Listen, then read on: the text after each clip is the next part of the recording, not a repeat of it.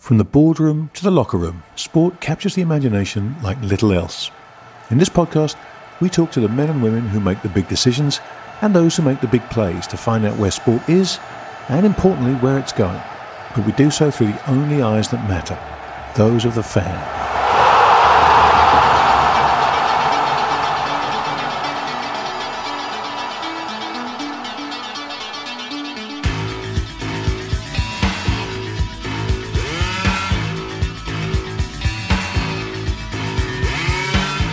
Welcome, everybody, to the concluding episode of the Are You Not Entertained Web3 series. Uh, this is the sixth episode, and it's right that we close it the way we started it with the amazing Robbie Young from Animoca. Welcome, Robbie. Hi, how are you, Roger? I'm good. It's always great to see you. It's always great. And, and in many ways, comforting, my friend. Uh, in, in, in the five months since we spoke, Web3 uh, months seem to be like dog months. And we have seen a lot of changes in this uh, this whole ecosystem. I think for the superficial people, they read that one way.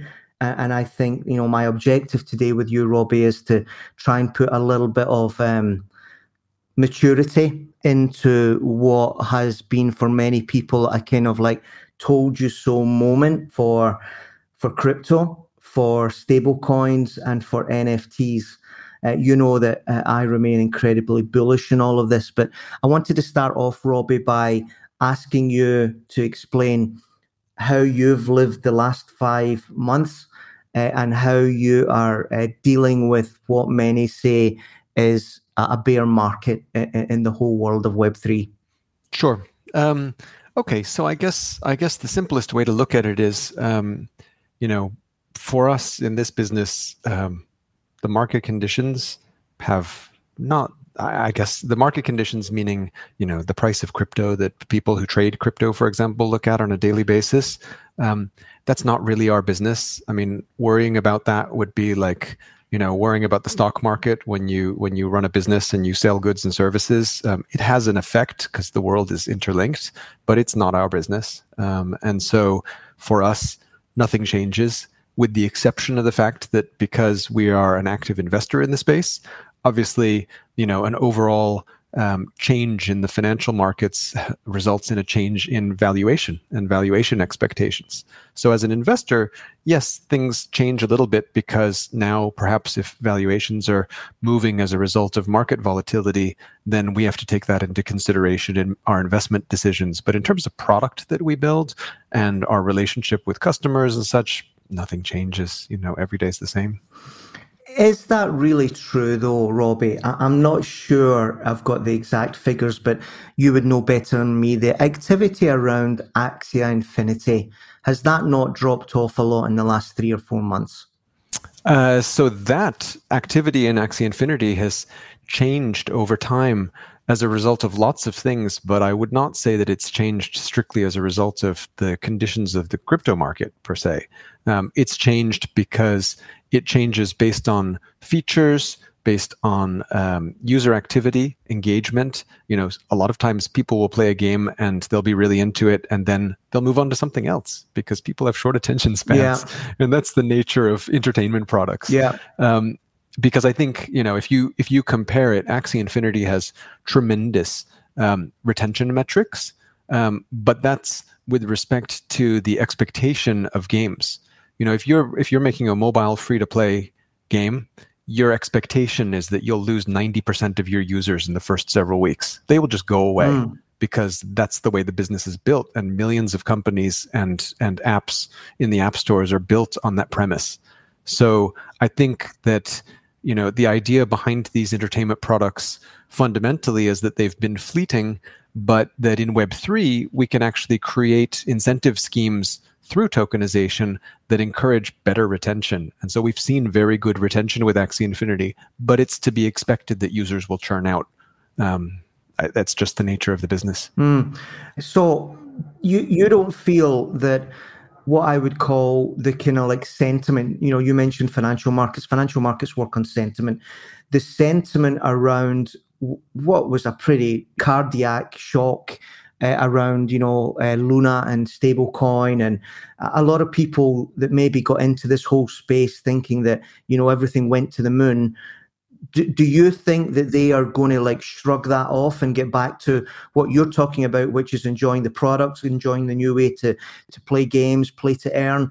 Do, do you think this is just a road bump and, and it's the, the direction of travel is unchanged? Yes, absolutely. I think as a reminder, I mean, a lot of people like to point to crypto markets and be like, oh my God, they've completely cratered. You know, Ethereum is the same price today as it was in July last summer. Mm-hmm. Zoom it's out, bro. Same. That's what that's the phrase, isn't it? Zoom out, bro. I guess that would be it. Um, but I think I think volatility is always part of any new industry, um, and and and I think some of that is due to the fact that we're still a very small industry. You know, there are only the number of players in Web three gaming um, and entertainment products is numbered in the tens of millions, which in today's online world is tiny. I mean, we have influencers with more followers than that. Mm-hmm. So, how would you categorize how the turbulence in the last five months has been for Animoca, which, let's remind everybody, is the major investor, quasi VC in the space?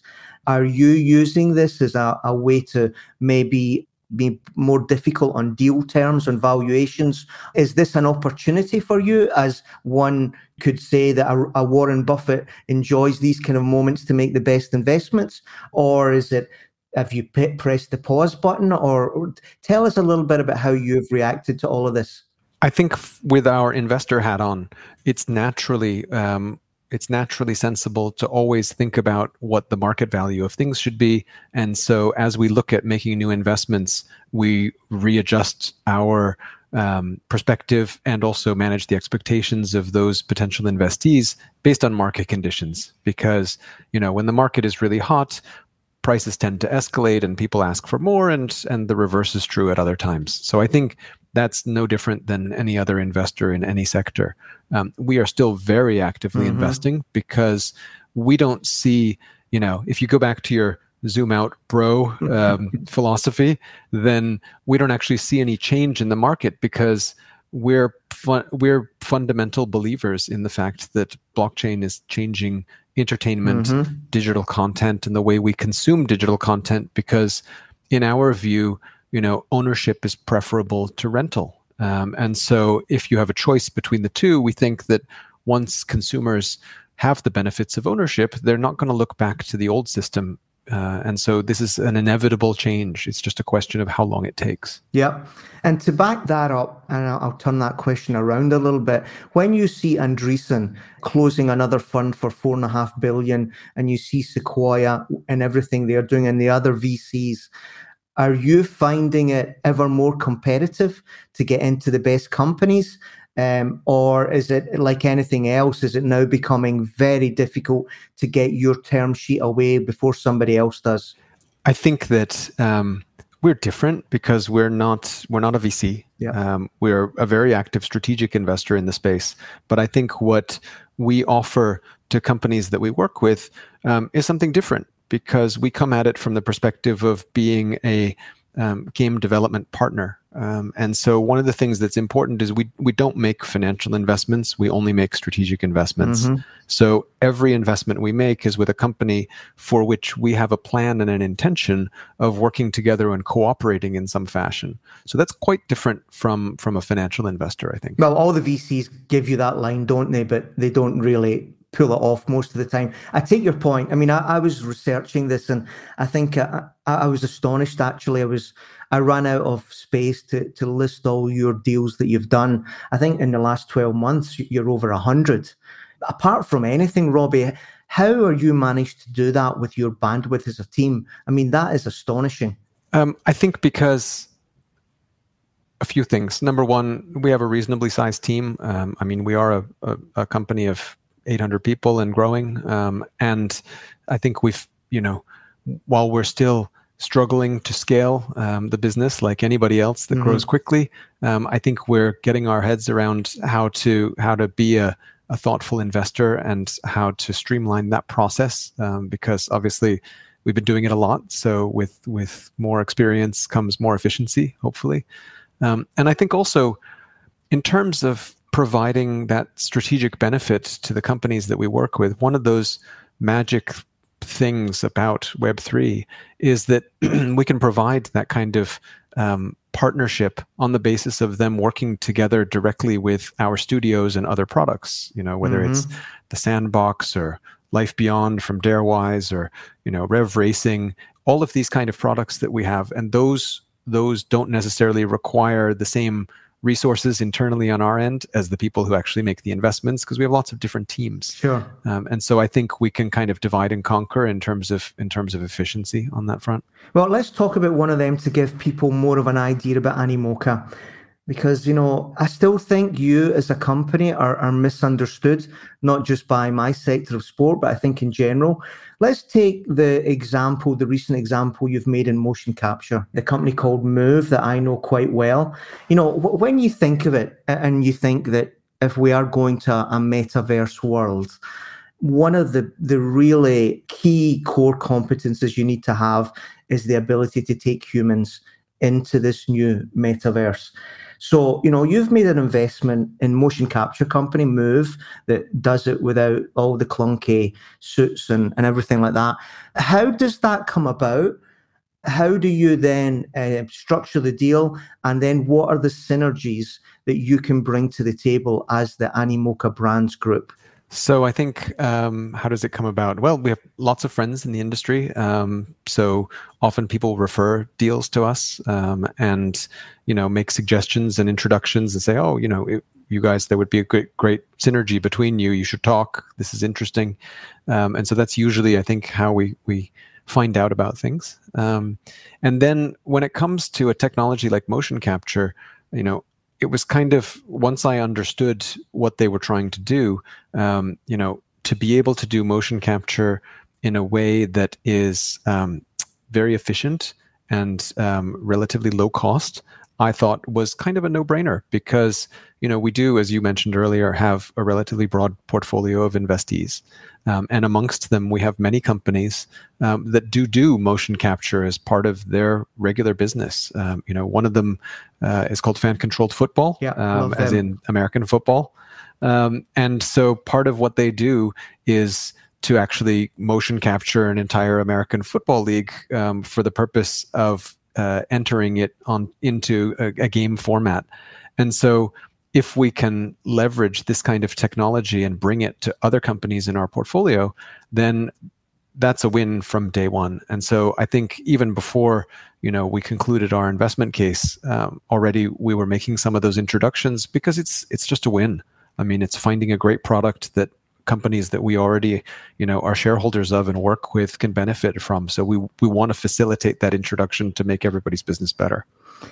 Yeah, when, when I looked at, at, at, that and, and I link it to the news of the breakup after many years of the EA and FIFA gaming partnership, and I've been a big fan of Web3 gaming and play to earn and everything like that. I just want to ask you a little bit as the licensing world post EA FIFA, let's say, fragments what role do you think Web3 and Web3 gaming can offer that vast audience of, of players of what is a, a social phenomenon? How do you see that playing out? Hmm. Difficult to say. Um, you know, for me as a licensee, I find the fragmentation incredibly difficult to operate in as an environment just because there's a huge amount of overhead and work for us to gather all those rights. Yeah, um, you know, um, that's one of the reasons that in the sports industry, for example, you know, it's nice to work with, for example, some of the U.S. sports leagues, and I don't say that because we're playing favorites, but mainly because they're organized in a centralized fashion. So it means you can negotiate with a players' association on behalf of all of the players. Um, and sign a contract as opposed to having to negotiate 100 contracts. Yeah. Um, and that you know, because from our perspective, the more overhead there is in all of that, um, all of the business negotiations and contracts, that's basically eh, that's basically money I'm spending that I can't put into the game product or the metaverse product mm-hmm. because I have to spend it all on lawyers and negotiating and all that time and everything. Um, so it's just one of those factors of how you think about project cost. Um, I think though Web3 offers an incredible opportunity for anybody who has IP, and obviously athletes and leagues and teams have IP in the area of sports. Because I think that one thing that Web3 does is it, um, because digital rights management um, is accomplished so successfully in Web3 in a way that has not been yep. pre- previously possible, um, it means that we are able to now work across various parties and um, and be able to unify some of those content experiences, provided they stick with this with somewhat similar standards. Um, so I think one thing that is true is we're moving away from the walled garden approach towards content, um, but doing so in a way that still allows the IP owners to capture the value of their IP. Whereas previously we had to rely, for example, on you know think of the music industry, um, had to rely on streaming services because the digital rights management um, was not capable of preventing piracy, and so you know the world has coalesced around streaming services as a solution to that. But now that we have blockchain you can consider you know alternative business models going back to the sales of songs or music videos or albums or samples or pieces of content because we can manage the rights of them effectively using the blockchain. See that's that's something that again i, I think is missed when people unload on Web3 in a very simple way that is, in fact, lazy. One of the biggest problems facing the sports industry, undoubtedly now, is piracy. And I don't understand why people don't look at the blockchain as a potential solution to business model optionality rather than just say, oh, those NFTs, those fan tokens, look how they've not worked. You know, why aren't people grasping a little bit the, the opportunities that the blockchain offers to deal with a problem that will ultimately kill the sports industry if it's not addressed, which is piracy. What would what would you be doing if you were running a major sports organization and you know what you know about the blockchain? So I think uh, maybe I can give you an example from another industry, which is uh, luxury goods. Um, so in the luxury goods industry, one of the one of the use cases for blockchain that's already been in progress for quite a while is to be able to essentially watermark um, luxury handbags. Mm-hmm. So luxury handbags have been pirated for many years, mm-hmm. um, successfully for the pirates, and a big problem for the brand owners. Mm-hmm. And so now, thanks to the blockchain, one thing that tokenization is really good at is being able to help provide provenance.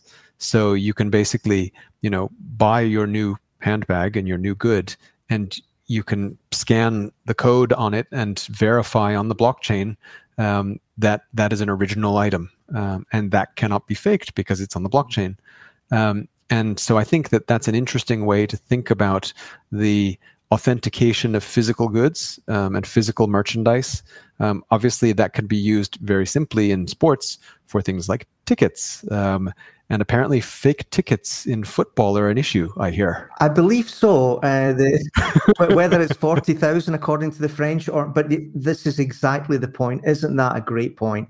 We discussed this, I think, on one of the previous episodes. Maybe not with you, but I'm a great believer that the tokenization of both broadcast subscriptions and ticketing is is only a step away. It has to be, you know, and and and, and then we wouldn't be having this ridiculous press conference that we're having in Paris today today. But let's move on a little bit to what you've done specifically in our sector. I think um, most people saw your deal investing in OneFootball. I'm not sure many understood it. I'll, I'll let you tell me your version of it in a minute, but people people need to understand a little bit what OneFootball is. OneFootball is a combination of an amazing uh, streaming platform with a big audience significant audience holding various rights in various countries, together with a media hub that was owned directly by the major clubs called Dugout. So, um, OneFootball has got the combination of the both of them now, and it has got on its uh, cap table, its share register, some of the biggest IP owners in sport. So, how does that deal come about? Again, how does it come about? Because this is a complex one.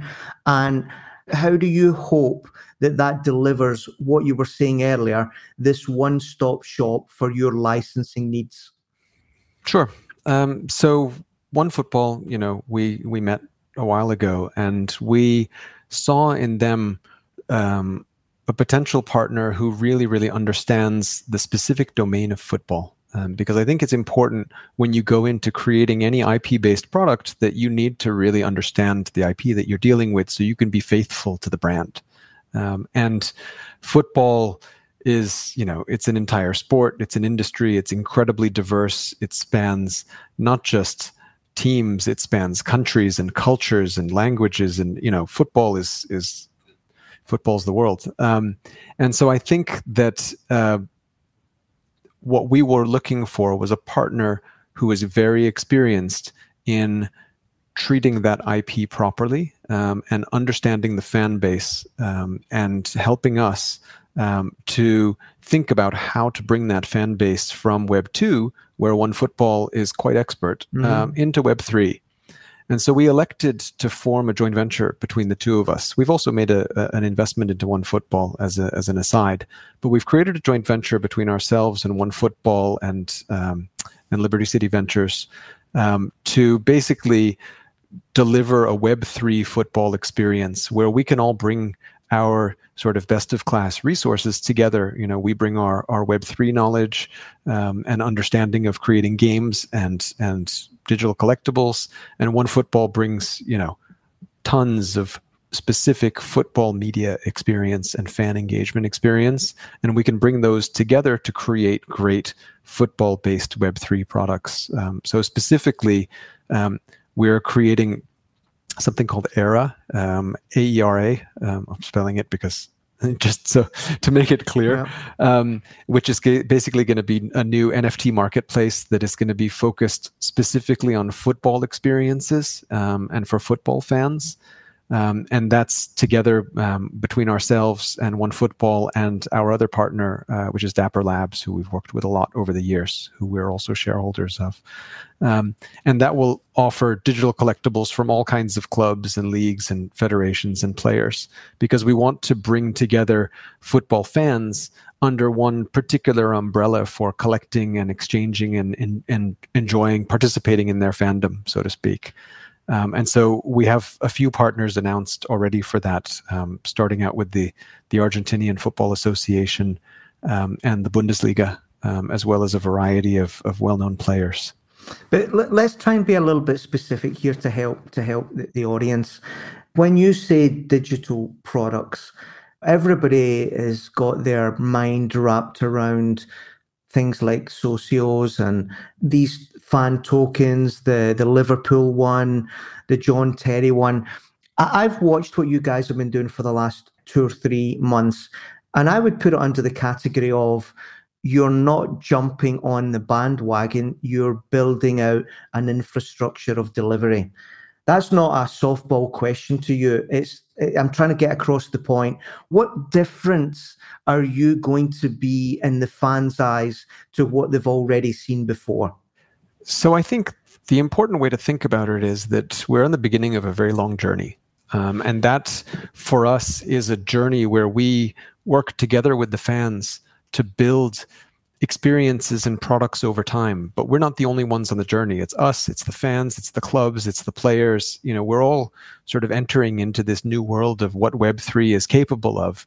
And you know it's possible that many of the products that people like the most in 2 years we haven't even conceived of yet because nobody's come up with the idea you know yeah so we're we're in a brand new area but i think the most important characteristic of web3 which you've seen across every product in Web3 that's been successful is it's about community and it's about community engagement. And so, in the old parlance of football, it would be fan engagement specifically. So, we look to create these products um, as a as a kind of an iterative process together with the fans because they will have a say um, they will vote not just with their checkbooks but you know on social media and in other places where we engage with fans so we're starting out with collectibles um, because obviously that's I think the most straightforward way to engage with fans and show the benefits of digital ownership. Um, but it's the beginning of the journey because everything that we do as a as a you know whether it's an NFT or other sort of Web3 entertainment product needs to have utility. Mm-hmm. Utility mm-hmm. is very mm-hmm. important. Mm-hmm. And so, as we bring fans on this journey, we want to make sure that they can enjoy collectibles because they're really cool and they love to collect these these whether they're video moments or trading cards or whatever form the collectibles take um, that they enjoy collecting them for the love of collecting but we also want them to then be able to use those collectibles as um, let's say keys to unlock other opportunities. Um, and so that they become they participate in the collectible ecosystem as members in a club so to speak so that they can use those to unlock other fan experiences whether those are metaverse experiences games etc robbie one of the things that i've always not understood about the amazing product that is the english mm-hmm. premier league fantasy 8 million users which as i've said many times on this podcast has been the way that has kept me totally engaged with the English Premiership. If it wasn't for the Fantasy League and me being committed to doing really well, I would watch. no, it's just the way it is, you know. Uh, and I think I'm not alone on that. I would watch 10% of the English Premiership games that I watched today, and that's because of fantasy. And, you know, the thing that strikes me about the Fantasy League of the Premiership is I don't see a business model. And, you know, for having 8 million users committed the way that we all are, I'm just thinking, boys, girls, what are you thinking? You know, so then I then I hear you say this here, and this is right off the top of my head. Why shouldn't membership of the league and the choice of my team and the exchange of my team and buying players and selling players why shouldn't that be linked to some kind of like tokenization of the collectible? Do you know what I mean? Uh, I need mm-hmm. to buy those players in some way. I mean, I don't know the mechanism; it's just off the top of my head, but I think I would pay for that. I've got my collectibles that I can sw- switch in and out of in your marketplace. Surely the link between Web3 and fantasy, which I, I believe is so obvious and so powerful, surely that's what you're going to deliver. Yeah, I mean, I think the intention is to try to con- the point of Web3 is to try to connect as many experiences as possible. I mean, I think this goes back to the the basic premise of what is the metaverse and why do we call it the metaverse as opposed to calling it a game. The idea of the metaverse is that these are a variety of experiences that previously were standalone. So, you know, Fortnite is an experience and Minecraft is an experience, etc. Um, but once we connect them together, underpinned by true digital ownership that the blockchain offers, then you get a metaverse. Um, mm-hmm. Um, so it's about being able to link these experiences. And I think what's been discouraging for fans in the past is that often, you know, if you participate in one experience, it can have limited functionality. Um, so you know you may you know buy characters in a game, for example, over here, and you can only use them in that game, and that's it. And then if a new game comes out, you have to buy more characters in the new game to participate in that game. Mm-hmm. And I think one of the promises of Web three is interoperability, where you can you know buy that character and continue to use that character and take it with you from place to place or if you decide that maybe you know you want to change allegiances from one you know, using a football example here, change allegiances from one club to another, then you can sell your old cards or your old characters or players from one team to buy other ones from another team. Um, so I think it's mm-hmm. about offering that kind of customer choice and that interoperability that it's really key to the whole thing because you know we don't have all the answers it's not like we we have some special insight into what every fan wants and every experience but what we're trying to do is offer offer fans more choice and more agency over the digital items that they own. Mm-hmm. Because once they have ownership and agency, they can decide what to do with it on their own. Mm-hmm. You know, it was I, I noticed that the joint venture that you referred to, you call it you call it a lab, which I think is very smart because this is about getting people in the boat to have the journey together. This world is all to be discovered you know, when you put your head to it and you think about what tokenization can offer, it's really limitless. It's very sad for me that the you know the start of the experience for sport and NFTs is seen by the the, the bulk of legacy fans as very negative. I think for reasons I've said before, that's problematic. But when I look at this deal that you've done with OneFootball, and you're also sitting um, as an owner of um, Dapper Labs. I don't know if this deal has been announced yet, but I read somewhere that Dapper Labs are about to do a deal with the English Premiership. I'm not asking you to confirm that one way or another, but let's say that I'm not a million miles away. That would strike me that Dapper Labs and what you're doing with OneFootball, they're going to be working pretty closely together. I think you can always assume that we would work closely with with Dapper and OneFootball because we're shareholders of both, and we're we're very old friends with Dapper. Um, you know, as I may have mentioned to you in our first conversation, or or offline at least, um, they're one of the reasons that we got into blockchain to begin with because our first project was together with Dapper. Uh, um, you know, working to publish CryptoKitties um, back in 2017. So we do work closely with them, and you know, would welcome any opportunity to to continue doing that. Well, I think that's going to be fascinating to see how that develops, and which is a good thing to be talking about because when you start talking about competitors, it means that you've got a market that's validated.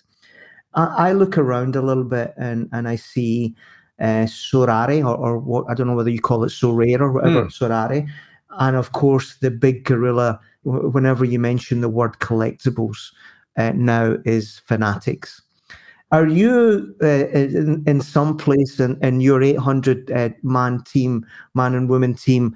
Are you like strategizing out the the competitor analysis and who's going to be coming for you and what partnerships you need to make? Is give people an idea of the big big picture thinking here, Robbie. Sure. Um, I think the funny thing is Web3 kind of changes your stance on the idea of what it means to be a competitor. Huh. Because I think the important thing is that as I said earlier, Web3 is about collaboration and interoperability.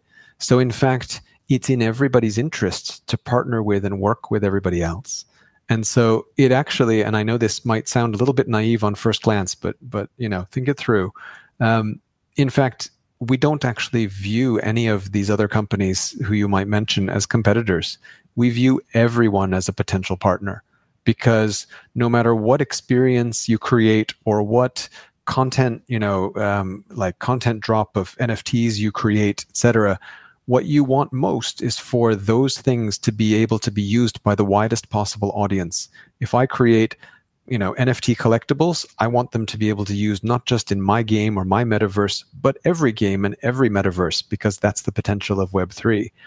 And if I create a great game, I don't just want people to be able to use the items you know that I sell in the game. I want to be able to attract audiences from other games who own other collectibles to come and play in my game. So this interoperability piece is really that. important. And what it what it means is it makes us all, you know, at best friends and at worst frenemies because it means that we will all add value to each other by cooperating and we'll actually be better off by cooperating um, so I view those actually those companies that you cited as um, as opportunities because you know like with Sorare they're way ahead of us in terms of in terms of football and Web three because they've been at it longer, and I would welcome the opportunity to work with them. Yeah, I, I hear all of that very articulately put, but this is a licensed game, mm-hmm. and there's only one Real Madrid and there's only one Man United yes, you can then own that and uh, let's say um, sweat the asset across as wide different uh, places as possible and interoperability. But at the end of the day, I would suggest that you're going to be in the strongest business position by having the original and exclusive license to the big brands. Is that not the case? Uh, not exactly. Not exactly. Mm. Um, because if you think about it, um, just imagine I'm going to make a hypothetical here. Just imagine that you have the rights to whatever Liverpool Football Club to make exclusive NFT players. Let's game mm-hmm. players for games. Let's just say, and then, for example, assume I have the most fun game, and I allow you your customers to bring their Liverpool players to come and play my game, and actually they enjoy my game more than the game you made for your collectibles. So that means people will come to you to buy collectibles and come to me to play. So we'll both benefit in that case. Yeah, okay, but sport, my sector, the way sport has operated with its IP and its licensing, has never really been in partnership. It's what's called a minimum guarantee attitude, which is you give me the money and I'm sure you'll get on with it. And if you ever manage to reclaim the minimum guarantee, then I'll get extra royalties one day. And if you don't, too bad. That's what I think the challenge is, Robbie. Yeah, you have got OneFootball, you've got Dugout and everything like that. But at the end of the day, the partnership idea of sport and football in particular has never existed. And one could argue, Robbie, that that's why they failed in the first 12 months of NFTs because they haven't had a partnership approach. They have taken money from somebody, and we know who that person is in the main, it's Socios. And they've put the money in the bank, they've used it to buy another player, and they've kind of left their fans in the position of what has happened. I hear what you're saying. I just knowing sport, I think better than you. I just don't buy it yet. This idea that you know everybody's going to be a winner. I still think in sport, Real Madrid exclusive license. So maybe maybe let me let me make a let me make a an analogy that might make it more clear. Okay. Um, let's say you're a you're Mercedes Benz and you manufacture cars. Yeah. Um, and I create the best racetrack in the world and customers come to my racetrack with their cars, do I need Mercedes Benz permission to allow their cars to run on my track? Um, it's the customer's choice. You don't need Mer- you don't when you buy a Mercedes, you don't have to ask their permission on where you can drive. Okay, I get it for playing the game, but if you're doing something that then is going to be commercialized as some kind of tournament. You know, th- again, this is the issue with sport. You know, like you've got Man United, you've got Real Madrid, but in some moments they're selling their IP as part of La Liga, Spanish league, in some moments as part of UEFA for the Champions League that's just happened, etc., etc. It's incredibly uh, interchangeable what the value of the brands are in the competition they're playing in. To be honest, Robbie, this is what I think FIFA doesn't get with EA Sports. They haven't understood the point I think that you're making here that being the big tournament doesn't necessarily mean that that's people where people are going to go to congregate. So, you know, what I'm saying is you may ultimately be right, and this may be part of the, the evolution. But today it's not that way in sport. Today it is very clunky, and you get people with license and image issues getting super confused. So I think it's let me let me make another analogy which might make it easier. We we like to think about the world when you think about true digital ownership. True digital ownership is the is exactly the same thing as physical ownership. Mm-hmm. So if you buy a Man United jersey, um, it's your jersey. Mm-hmm you do with it what you like. You wear it wherever you want. If you want to throw it in the bin, you can throw it in the bin because it's just a waste of money then mm-hmm. for you, but it's your jersey. You do what you like with it.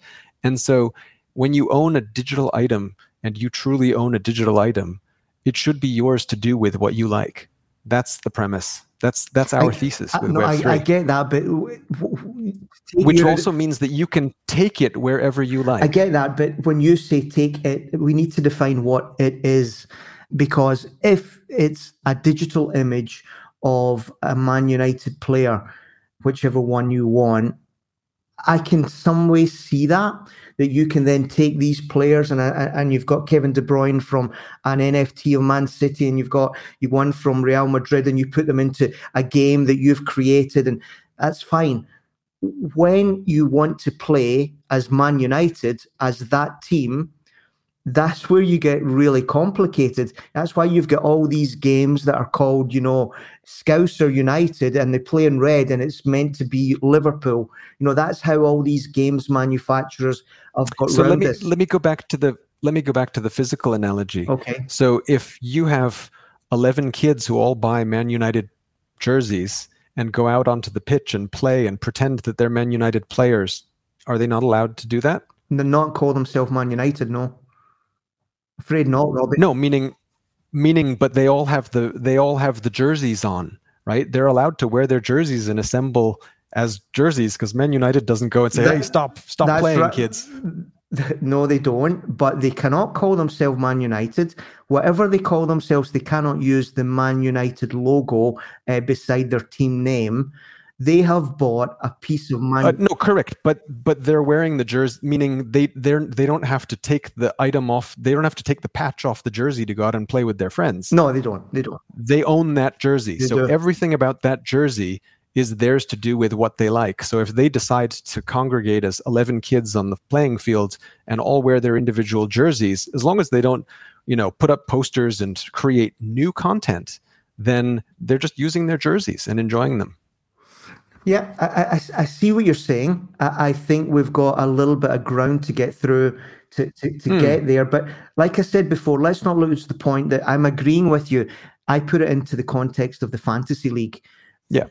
So I think with the fantasy league, maybe where people have, um, I think you know, you said that maybe fans have have been underwhelmed with the overall experience potentially. Not in And I think fantasy, that that- in NFTs. In fantasy, In NFTs. yeah. And Okay, so in NFTs, and I think that that's mainly due to the fact that the experiences that have been available so far are still relatively immature. Mhm. I mean, we're at the very early stages of an industry, and it takes a long time to build great products. Um, and so I think one thing that I would encourage fans to do is to continue paying attention and continue trying. And also, when you don't like stuff, let us know. Fans love to be vocal on social media. Um, and so I think that engaging with the fans is a really important part about us as an industry making our products better and more fan friendly. And so I think that, you know, if people look at the most important thing from my perspective is that you need to look at NFTs as a way to um, transfer digital ownership of content. So it's a way for people to buy stuff. Mhm. Um, if people think that buying NFT collectibles is an investment grade asset, then I think they're thinking about it in an incorrect fashion. Just like, you know, some people might want to buy American baseball cards because they think the value is going to go up. Well, you know, you're welcome to do that, but that's not the point of a baseball card. The point is that you're a big fan and you want to collect cards of your favorite teams.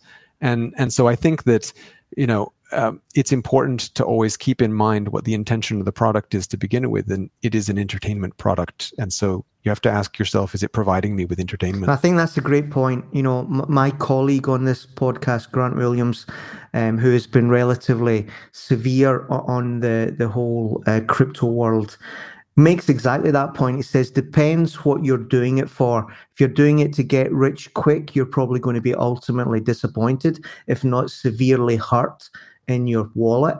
But if you do it for other reasons, then I think this is the future future of ticketing, the future of subscriptions, collectibles, and, and my favorite, as I said, is fantasy. I, I can see so much possibility there for a really engaged audience that today is not making any money for the Premier League. And I hope maybe you're sitting on something and you're not saying it, but I hope when, if and when you guys do the the Premier League deal with Dapper, that very quickly after that, there's some serious thinking about how to do something super cool with those 8 million players of fantasy. Mm-hmm.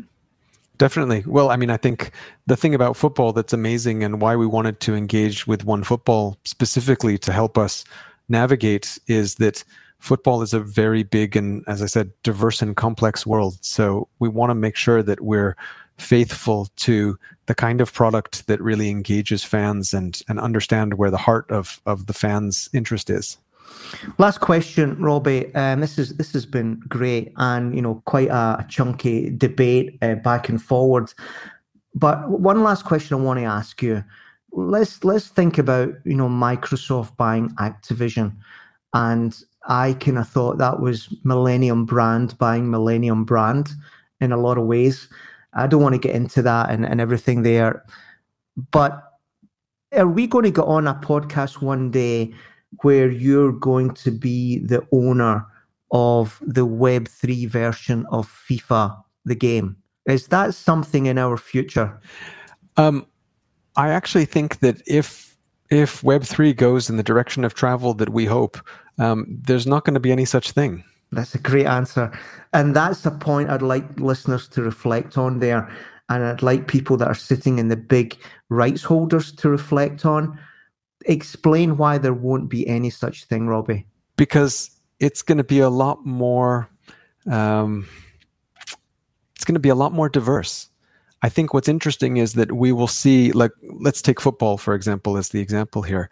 Um, you're going to see a lot of different and diverse initiatives taking um, taken on behalf of players and leagues and clubs who decide to monetize their rights with different partners and different initiatives. And all of that is going to, over time, I think, coalesce around a variety of different experiences that will end up becoming market leaders. Um, and that's just the evolution of any industry.